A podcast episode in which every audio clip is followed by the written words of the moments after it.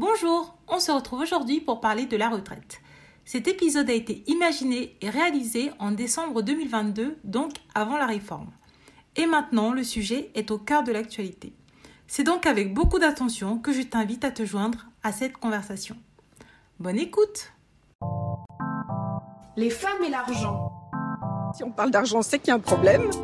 Parler d'abondance, c'est pas toujours très bien vu. Les gens bien élevés ne parlaient pas d'argent.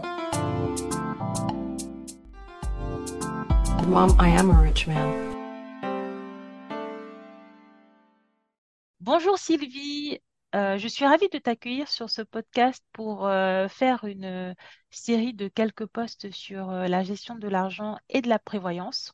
Aujourd'hui, on va faire un focus sur la retraite parce qu'il y a le débat toujours en fond sonore sur les retraites. C'est un sujet qui est important. Notre génération n'a aucune certitude sur le comment elle va s'en sortir. Et je pense que tu as quelques pistes de réflexion à nous donner.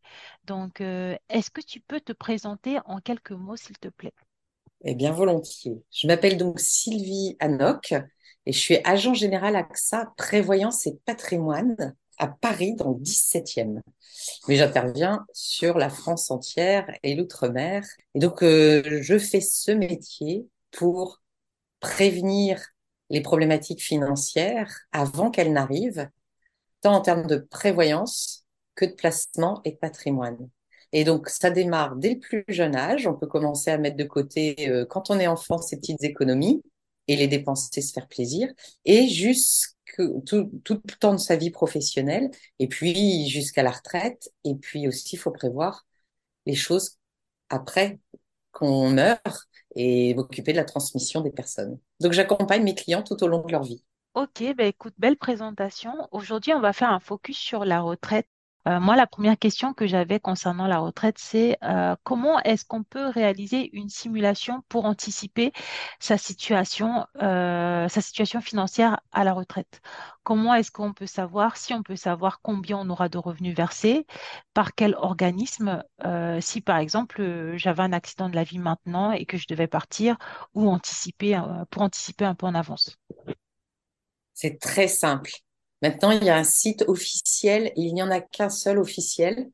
Attention de ne pas tomber sur des sites qui vous biaisent. C'est info-du-6 retraite.fr.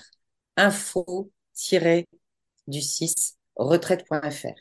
Sur ce site info-retraite-.fr, euh, vous avez tous les euh, régimes auxquels vous avez cotisé qui vont s'afficher alors, je fais un petit point d'explication théorique. Ça va vous afficher la retraite par répartition telles que les règles de l'État sont aujourd'hui. Et pour la petite histoire, elles ont été mises en après la guerre. Et ce qu'on appelle la retraite par répartition, c'est les actifs d'aujourd'hui qui payent pour les retraités d'aujourd'hui. Sauf qu'après la guerre, il y avait quatre actifs pour un retraité. Et aujourd'hui, on est plutôt à 1,2 actifs pour un retraité. Donc, il n'y a plus assez d'argent dans les caisses de l'État pour payer les retraites des retraités d'aujourd'hui qui, en plus, une durée de vie s'allonge.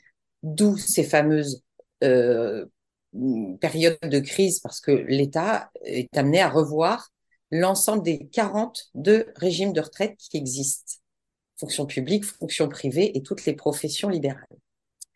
Donc, vous pouvez, dans votre carrière, avoir cotisé à différentes caisses de retraite et info-retraite.fr et l'agrégat de tout ça. Et euh, quels sont les organismes du coup qui s'occupent de la retraite des salariés et euh, quels sont les organismes qui s'occupent de la retraite des entrepreneurs? Par exemple, si, si on prend ma situation, moi j'étais salarié, maintenant je suis entrepreneur, comment est-ce que ça va se passer? Alors, pour les salariés, c'est simple. C'est la caisse de retraite, c'est Agir Carco. Alors, il faut comprendre qu'il y a une retraite de base et une retraite complémentaire. La retraite de base, on cotise tous à la Caisse nationale d'allocation vieillesse. Il y a la caisse de retraite pour les retraites de base des salariés, CNAV, et non pas CNAF. C'est pas la caisse d'allocation familiale, c'est bien la Caisse nationale d'allocation vieillesse. Et une retraite complémentaire qui sont des points, et c'est là où on va sur les différentes caisses de retraite. En tant que salarié, il y a eu la fusion des salariés cadres et non cadres. Donc, les régimes Agir et Arco ont fusionné il y a quelques années. Et pour les indépendants, alors là, ça dépend si on parle de profession libérale, et on a chacun des caisses de retraite différents. Les médecins, les avocats, les notaires, les agents d'assurance comme moi, les, les, les experts comptables. il, y a il y a une quinzaine de retraites de retraite pour les professions libérales. Et après, ça dépend aussi de son statut juridique, et notamment pour les professions indépendantes. On peut cotiser pour les artisans et les commerçants au SSI pour sa prévoyance, et son pendant pour la retraite, c'est le RCI. Et pour certaines professions comme le conseil, ça peut être la CIPAV. Voilà. Ça peut paraître technique et abscon. c'est aussi un métier, donc là, euh, on peut me consulter euh, pour euh, décoder son relevé retraite. Une fois qu'on l'a, je peux aider un à aller le chercher. Et sur ce site info-retraite.fr, on peut faire des simulations et des projections. À savoir, aujourd'hui, tu changes d'activité, tu passes de salarié à indépendant et tu projettes de te verser 2000 euros par mois, 5000 euros par mois, combien ça te fera ta retraite? Tu projettes d'avoir des enfants, pas d'enfants, combien ça te fera ta retraite? Et le site te, te fait une projection à 62, 65, 67 ans. Et là, moi, je peux avoir, je fais un zoom, euh, c'est que je peux avoir une valeur ajoutée là-dessus, c'est que c'est la retraite si tout se passe bien. Et il faut savoir que si on a des accidents de vie, notamment l'invalidité, on continue à cotiser des trimestres sous réserve que on ait quand même fourni un certain niveau de cotisation les dix dernières années, mais on n'aura plus de points. Donc moi, je peux aider à faire des projections de sa retraite en disant si tout va bien et s'il y a des problèmes, qu'est-ce qui peut se passer en termes de retraite? Si jamais moi je veux anticiper ma retraite, tu me conseilles d'aller sur le site inforetraite.fr, de faire mes différentes simulations et d'aller te voir ou d'aller voir quelqu'un comme toi pour pouvoir en fait euh, déjà comprendre les éléments que je comprends pas et euh, anticiper les différents scénarios et voir euh, qu'est-ce qu'il est possible de mettre en place pour que je puisse être bien protégée pour ma retraite. Exactement. Oui. Et précaution, donc, première étape, état des lieux. Sortir ce, cet état des lieux sur info-retraite.fr. Et après, l'idée, c'est que ce sont des projections que le site fait selon les règles de l'État. Et j'insiste. Et donc, comme il y a des réformes qui sont en cours, ces projections qui sont faites, et que je pourrais faire moi aussi, elles dépendent de l'État. Donc, elles pourront évoluer à tout moment. Donc, faut pas prendre ça pour argent comptant. Il y a personne qui vous dira que ce qui est écrit là, vous l'aurez Vraiment. D'où le Donc ça, c'est ce qu'on appelle la retraite par répartition. D'où le conseil de se faire sa retraite personnelle privée. C'est ce qu'on appelle la retraite par capitalisation. Et ça peut être en, en combinant, enfin une bonne préconisation, c'est de combiner, de prévoir des revenus à sa retraite peut-être issus de placements dans l'immobilier et des placements dans financier, dans les, valeurs mobilières de placement. Euh, bah, écoute, tu as anticipé euh, du coup le, les sujets que je souhaitais aborder par la, par la suite, parce qu'en effet, la première partie, c'est vraiment quelque chose que l'on peut analyser, anticiper, prévoir, mais c'est des éléments sur lesquels on n'a absolument pas de contrôle, euh, parce que ça dépend de l'État et ça peut changer à tout moment en fonction des lois. cependant, on peut avoir un peu plus de contrôle sur la partie euh, investissement, préparation de la retraite euh, dans un cadre privé, notamment via l'assurance vie euh, ou les contrats Madelin ou le nouveau plan épargne retraite. Moi, en termes de connaissances, il y a des choses que je sais, il y a des choses que je sais moins, il y a des choses que je comprends, il y a des choses que je comprends moins bien. Donc vraiment, euh, c'est pouvoir éclaircir avec toi tous ces éléments-là afin de, bah, de, mieux comprendre euh, comment est-ce que je peux euh, me créer une retraite complémentaire si jamais l'État fait défaut. Donc, il y a donc ce que moi j'appelais le contrat Madelin, mais qui est potentiellement une fiscalité. Il y a aussi euh, donc le PERP qui n'existe plus ou le PERCO D'ailleurs, ce serait bien de voir la différence. Et il y a le nouveau PER. Et enfin, il y a l'assurance vie. J'espère que je n'étais pas trop embrouillée avec ma question à rallonge.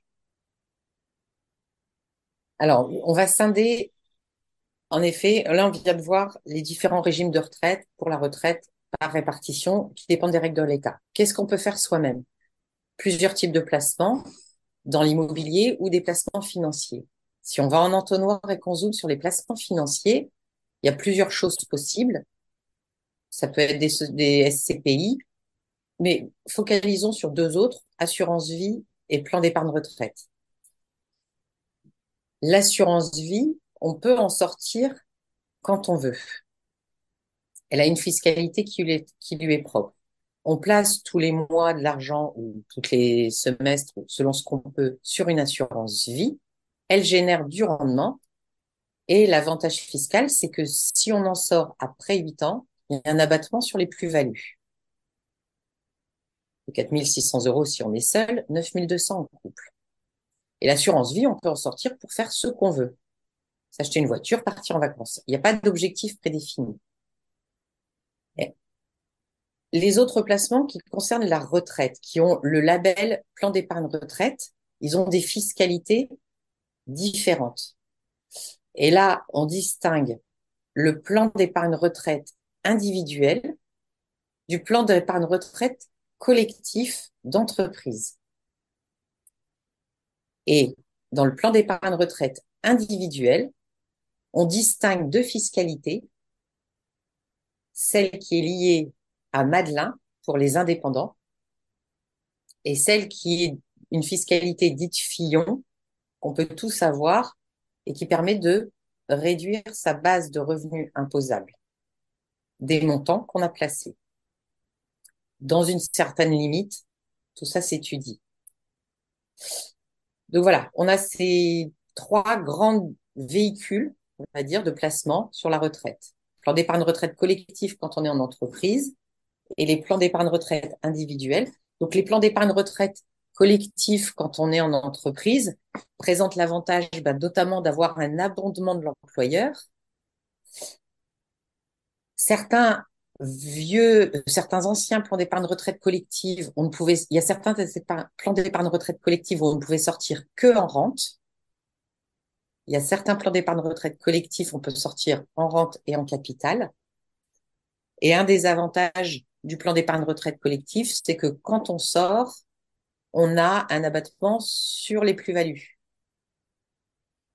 Mais selon les plans d'épargne retraite collective d'entreprise, on ne peut pas forcément toujours déduire de sa base de revenus imposable immédiat ce qu'on a placé sur le PERCO, dit collectif. D'accord. Ça se regarde. Donc ça, c'est le collectif. Attends, je me permets de t'interrompre parce que c'est hyper intéressant. Euh, donc là, euh, tout ce qui est plan épargne retraite collective, c'est ce que l'on appelle le PERCO, qui est en gros géré par l'entreprise à destination du salarié pour lui offrir un complément de retraite.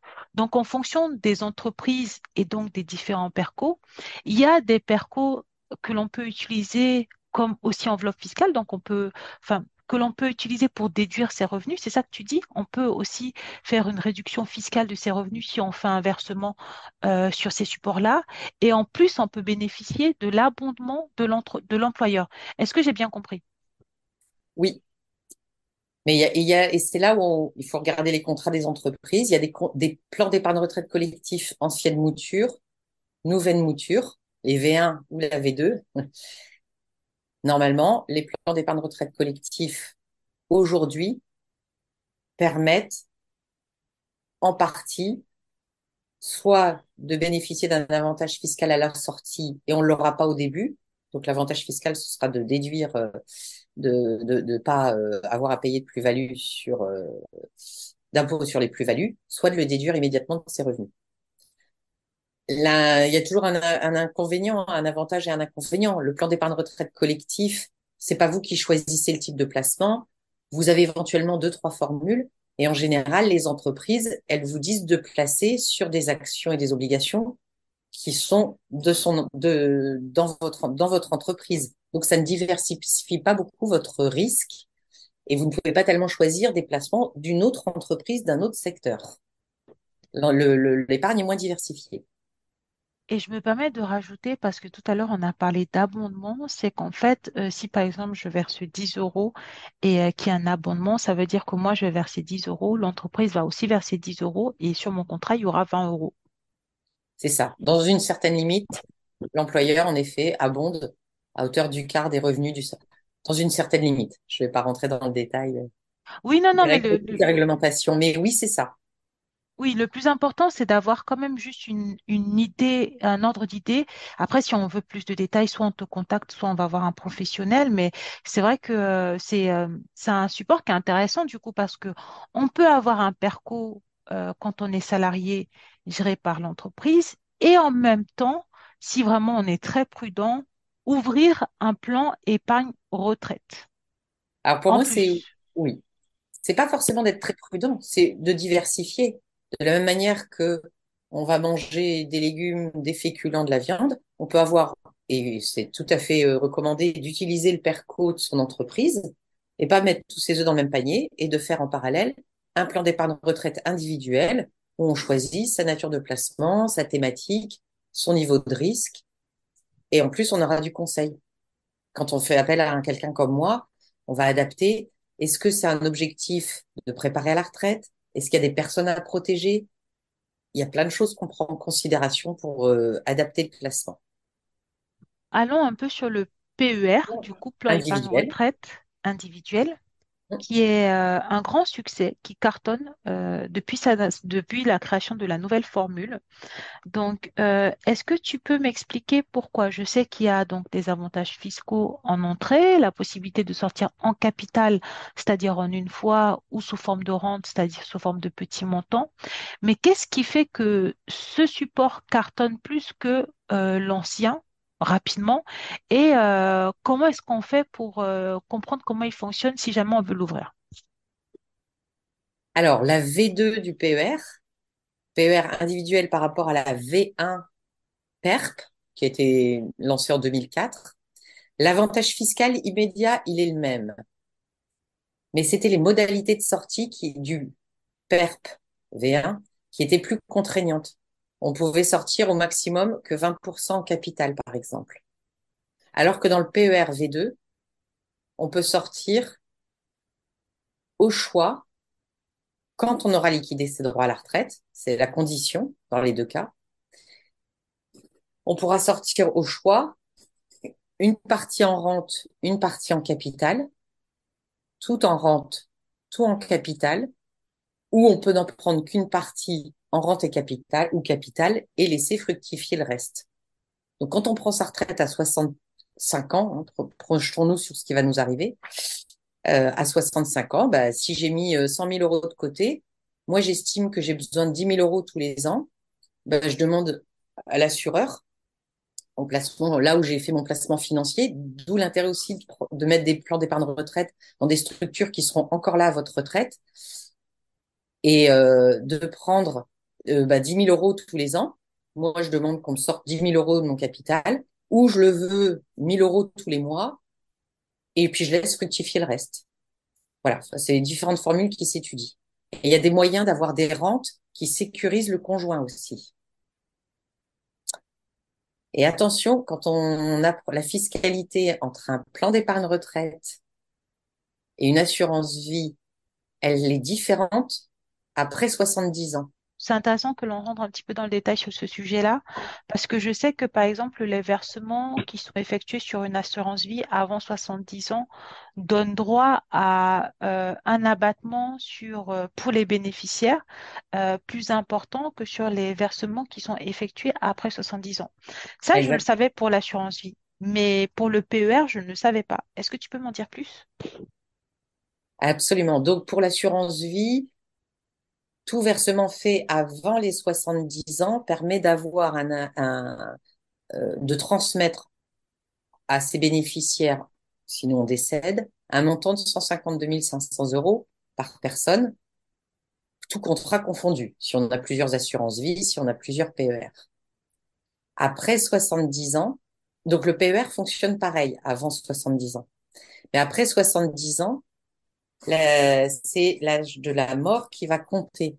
C'est-à-dire que si vous décédez après 70 ans, sur une assurance vie, tout ce qui aura été versé avant 70 ans sera dans cette catégorie des 152 500 en dehors des droits de succession. Si vous décédez après 70 ans, pour le PER, c'est l'âge de décès qui va compter. Et l'âge de décès, si vous décédez après 70 ans, l'abattement, il est plus de 152 500 par personne, les 30 500, tout bénéficiaire confondu. Donc, quand on a un PER, il faut se poser la question, à, quand on a 68, 69 ans, qu'est-ce que je veux laisser pour transmettre à mon conjoint dans la cadre de la loi TEPA, c'est en dehors des droits de succession, de quoi, combien j'ai besoin pour moi, et qu'est-ce que je sors et que je transfère sur l'assurance vie que j'aurais ouvert préalablement pour prévoir un réceptacle avec une date fiscale. C'est une des choses. Il y en a d'autres, mais c'est vraiment la principale. D'accord. Donc, si je résume bien, quand on, verse avant 70 ans, on a un abattement de à peu près 150 000 euros, tout contrat confondu sur une assurance vie. Euh, si on verse l'argent par personne, si on verse l'argent après 70 ans, euh, l'abattement n'est plus que de 30 000 euros euh, sur l'assurance vie. Mais j'ai l'impression que le PER, c'est la même chose du coup. Sauf que ce qui compte, sur, exact, alors pas tout à fait. Ce qui compte sur l'assurance vie, c'est la date du versement. Ce qui compte sur mhm. le PER, c'est la date de sa mort. Euh, Même si bah tu as fait des versements avant 70 ans sur un plan d'épargne retraite, ces versements, si tu es à 100 000 euros de versement et que tu décèdes à, à 72, la fiscalité liée à ce PER sera de considérer que c'est 30 500 euros, tout bénéficiaire confondu, qui seront dehors des droits de succession. Ah, mais c'est abusé. Ça veut dire, en vrai, si tu veux bénéficier de 150 000 euros, tu dois mourir avant 70 ans. Ou transférer. C'est l'intérêt d'avoir un conseiller par rapport aux placements qui sont sur Internet, euh, où on n'a pas tous ces niveaux de conseil. Mais quand on approche des 68, 69 ans, des 70 ans, il y a des règles qui changent. Tant pour ouvrir des placements que pour sortir des placements. C'est pareil, il y a d'autres règles aussi à 80, 85 ans. Et c'est pareil pour la prévoyance. Il y a des règles qu'on peut, des choses qu'on peut faire avant 70 ans, avant 74, avant, euh, et d'autres qu'on peut plus faire à un moment donné. Concentrons-nous sur le plan d'épargne retraite. Donc là, on a parlé du plan d'épargne retraite collectif qui a trois compartiments, dont un qui peut, dans les PER collectifs nouvelle formule, qui ressemble au PER individuel, à savoir déduire sa base de revenus imposable immédiatement. Et je rappelle que quand on bénéficie de l'avantage fiscal immédiat, ça veut dire que quand on sortira l'argent, on ne bénéficie, on devra payer une fiscalité sur le, placement. Au niveau de, le placement qu'on sortira sera soumis à impôt sur les revenus. Donc, je vais me permettre, euh, je vais juste me permettre de traduire tes propos.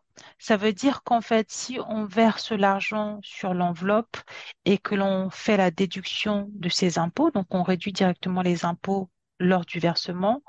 Quand on va récupérer l'argent dans des années, on va payer des impôts sur l'argent que l'on récupère, que l'on sorte sous forme de rente, c'est-à-dire des petits montants tous les mois, ou sous forme de capital, c'est-à-dire en une fois. C'est bien ce que tu veux dire? Exactement. Il y a une fiscalité sur le capital versé et sur les plus-values. OK, les plus-values correspondant euh, au résultat euh, que l'argent que l'on a versé a produit. C'est-à-dire que si on a gagné de l'argent grâce à son investissement, on est en plus-value. Si on en a perdu, on est en moins-value. Euh, ben, écoute, c'est très clair sur la partie particulier. et salariés. J'aimerais bien qu'on parle un peu des entrepreneurs et des, des indépendants. Euh, donc, il y a euh, ce que moi j'appelais contrat Madelin, mais tu m'as euh, retoqué en me parlant de fiscalité Madelin. Merci d'ailleurs pour cette correction. Est-ce que tu peux nous en dire plus, s'il te plaît? Donc maintenant, on part sur les PER individuels. En effet, ils peuvent avoir deux fiscalités, dites Fillon ou dites Madelin. La fiscalité Fillon, on déduit de sa base de revenus imposable le montant qu'on verse sur un plan d'épargne retraite dans une certaine limite qui est liée à ce qu'on a comme, eu comme revenu l'année d'avant et on peut remonter trois ou quatre ans en arrière. Il y a d'autres limites aussi en fonction du plafond annuel de la sécurité sociale. Bref, sachez que pour tous ces placements, tous ces placements, il y a des limites.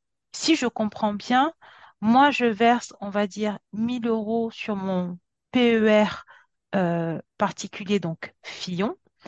Euh, je peux réduire euh, mes impôts via mon revenu fiscal de référence actuellement, mais je peux aussi réduire par rapport à des années précédentes. Est-ce que tu peux m'en dire plus sur cette espèce de rétroaction?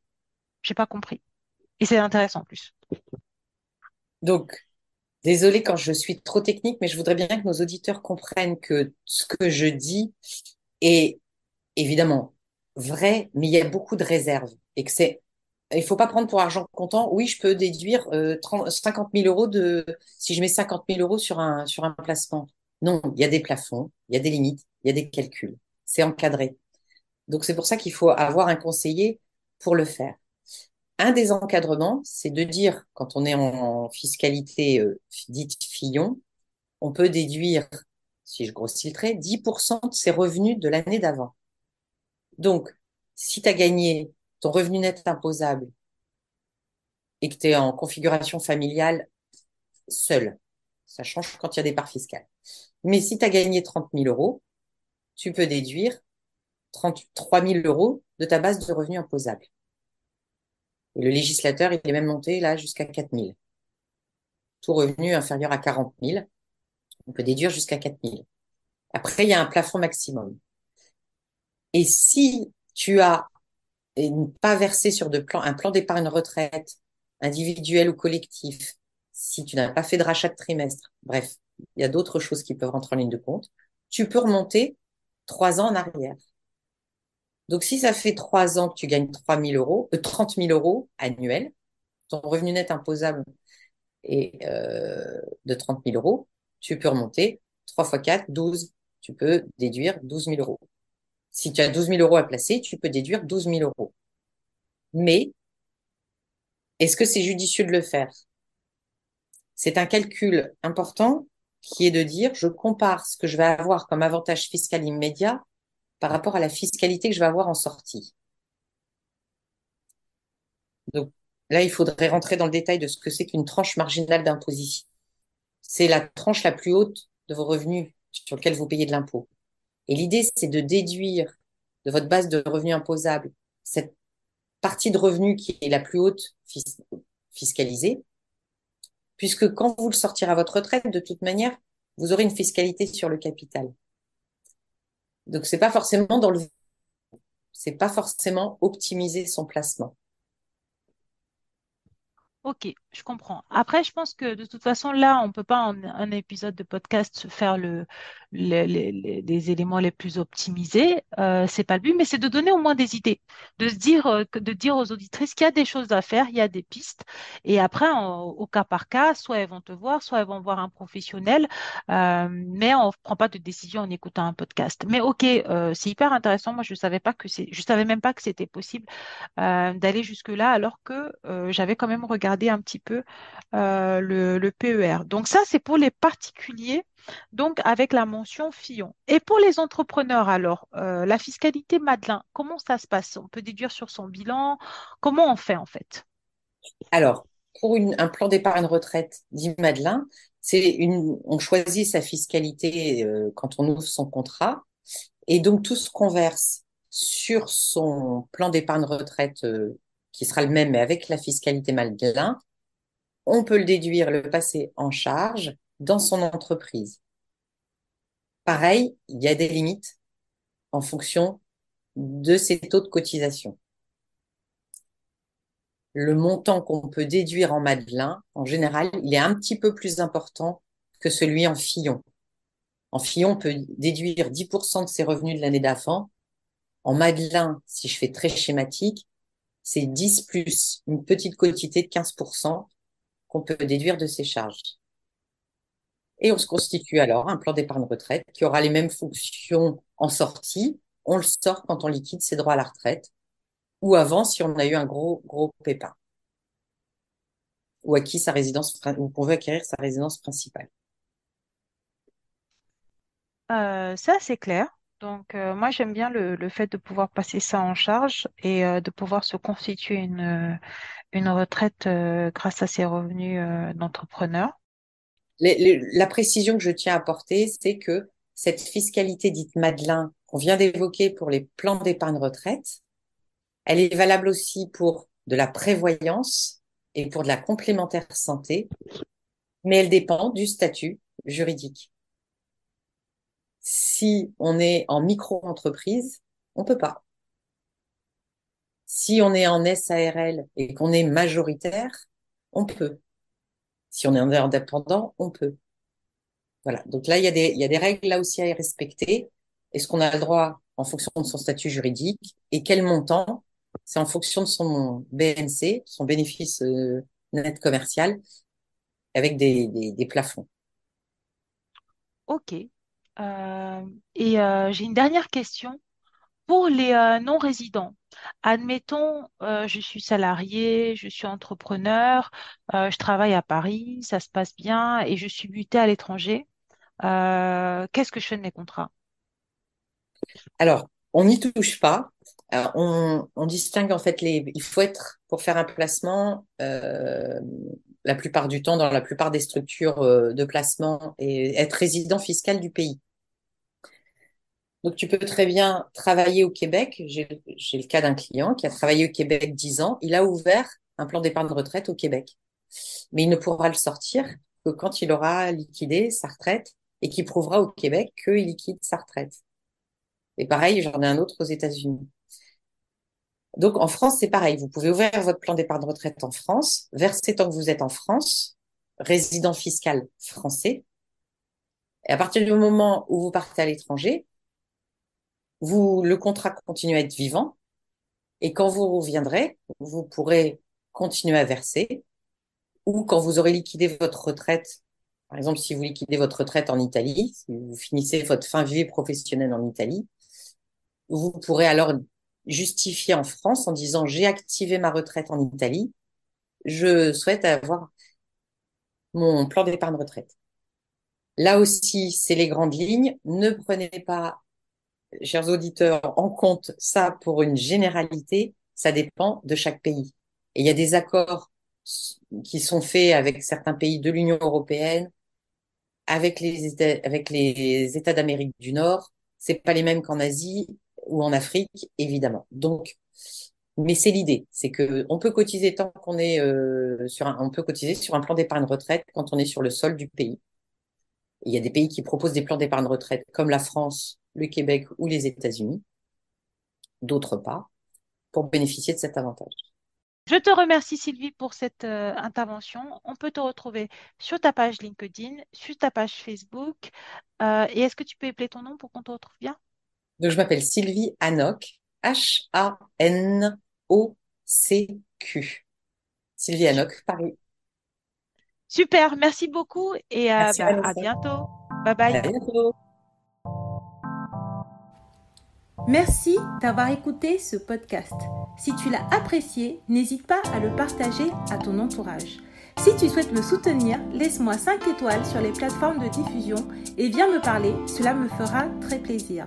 Pose-moi des questions, laisse-moi des commentaires, ainsi j'aborderai des thématiques qui te concernent directement. Tu peux me retrouver sur mon site web, Instagram, ainsi que toutes les semaines via ma newsletter. Au plaisir de te retrouver pour de nouveaux épisodes. À bientôt. Bisous